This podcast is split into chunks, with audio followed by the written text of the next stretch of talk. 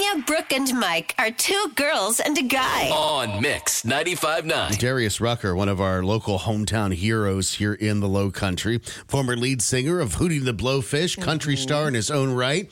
Well, he's renovating a house, a historic house, and it's for his television show called Rucker's Reno. And Brooke, he is he is confident that the house itself is haunted. Oh, I slept in there a couple nights, and uh, you you could feel it. you could feel it. You know it. It's, but of course it is. I mean, it was built in the 1700s. Uh, the first night I was laying there and I turned the TV off, and the TV goes into the ceiling, you know, and, and I turned the TV off, and I was there for three minutes, and I could feel it. It's an old house, and it starts creaking and everything, and I got up, put my shoes on, and ran back outside. You know what? What makes it just because it was built in the 1700s that doesn't automatically make make it make it haunted. It doesn't, but I don't think old houses creak; they, fall apart. They do, but there is something about having a house that was around for that long and people that have passed in that house spirits the and- spirits and the haunting and the boo hag possibly. I mean, you never know. I um I have never I have never been convinced, even after years of doing two girls and a guy morning show and having our fans call in and tell us their stories. I've never actually been convinced or experienced a supernatural, ghostly, demonic, um, you know, scary, you know, situation like a haunted house.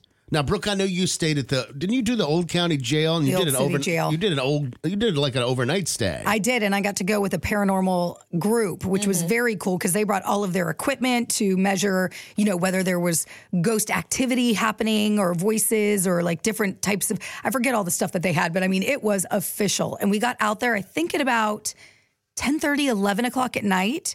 And we stayed until about four or five o'clock in the morning. And then I came in and did the morning show. did you feel anything? Um, you know, here's what I'll say. I didn't see anything. I didn't have a, you know, ghost encounter.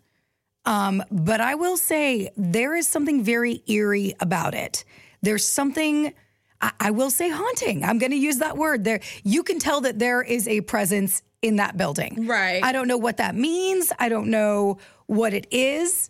I didn't see a physical ghost. Nothing moved. There was no loud, you know, noise that happened off in the corner. And then we turned around and there it was. Mm-hmm. But you could feel the people that were that had stayed there. You really you could. It just it's this.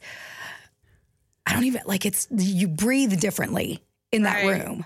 It just feels heavy and like sad and angry because obviously these were people that were in jail. So they were either bad guys or people that got thrown into jail not on their own Or, fault. or it was three o'clock in the morning and you were tired and you really wanted to go home and go to bed. no, I mean, that is not so it. you honestly don't believe in. I really any of it. don't. No, like the Ouija board and stuff like that. It's just no. I think we make up great stories. I think there are really good ghost stories that are creepy and you know whatever. But as far as them like an actual experience, I don't. Yeah, no, I don't feel it. I definitely believe that's why I don't go because I believe that there there are they exist. Their spirits exist because our loved ones they come back to us. Like you've never had a loved one come really. No, no, no. If, I, I, no. If I if I see like if a deer came up to me while I was out in the woods, it'd be just a deer coming up to me. It's not my mom re- reincarnated. Even if the deer said my name is Oh, stop Shirley? it! I'm just asking. Then I'd be like, "There's a talking deer. I'm a millionaire." going right?